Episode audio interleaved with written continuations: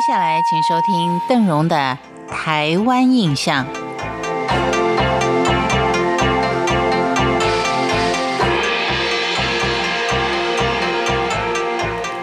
在今天的节目当中，邓荣带您来到的是以陶瓷闻名的莺歌老街，相信这又是大家所熟悉的啊。但是呢，以往的莺歌跟现在的莺歌有很大的差别。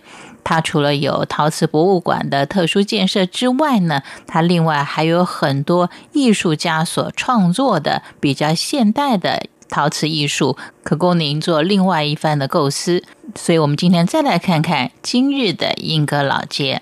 说到莺歌呢，它是位于新北市的最南端，东接树林，西面靠近桃园的八德市，南面则有三峡跟大溪。北面是桃园的龟山乡，莺歌素以陶瓷闻名，以前就有台湾景德镇的美誉。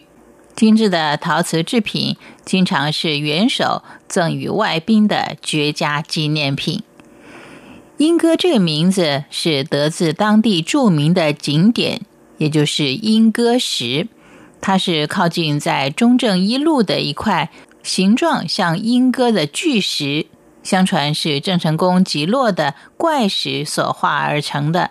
清朝时期称之为莺歌石庄，日治时期呢改为莺歌庄、莺歌街。这里呢也曾经是平埔族龟伦社的猎场。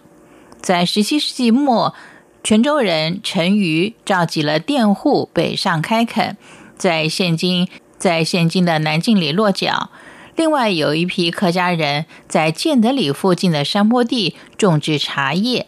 由于大汉溪根支流横亘其中，因而水运一直就是莺歌对外的主要交通管道。不过，造成莺歌的经济发展，还是在铁路运输开始之后的一段时期。早年莺歌出产煤矿的三峡的土矿，也透过这里来加以运送。再加上还有农产米粮的转运，使得这里呢成为各项物资的一个集散地。大正八年，也就是一九一九年，铁道线就由中山迁往文化路，塑造了新的一个商业中心。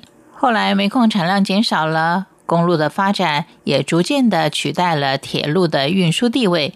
如今，只有在火车站旁的探矿事务所千记商行。沪义煤矿厂跟建国路旁的炭城，还可以看到当年矿业风光一时的一点痕迹。莺歌的陶瓷到底为什么有名呢？在清嘉庆年间，也是莺歌跟陶瓷结缘的一个开始。因为莺歌所产的土呢，它是黑和粘土，很容易捏制的。附近呢又出产炭矿，适合烧窑业的发展。于是呢，就成为瓷造乡人吴安创业的最佳选择。在咸丰三年（一八五三年），吴姓后代因为移民械斗之故，迁移到现今的尖山埔一带，继续经营陶器的产销，并且吸引了其他的同业前来，顿时就出现了烟囱林立、窑厂遍布的繁荣景象，成就了尖山埔街这条陶瓷老街。日治时期，工业化、机械化的生产方式把传统窑业的经营推向了新的一页。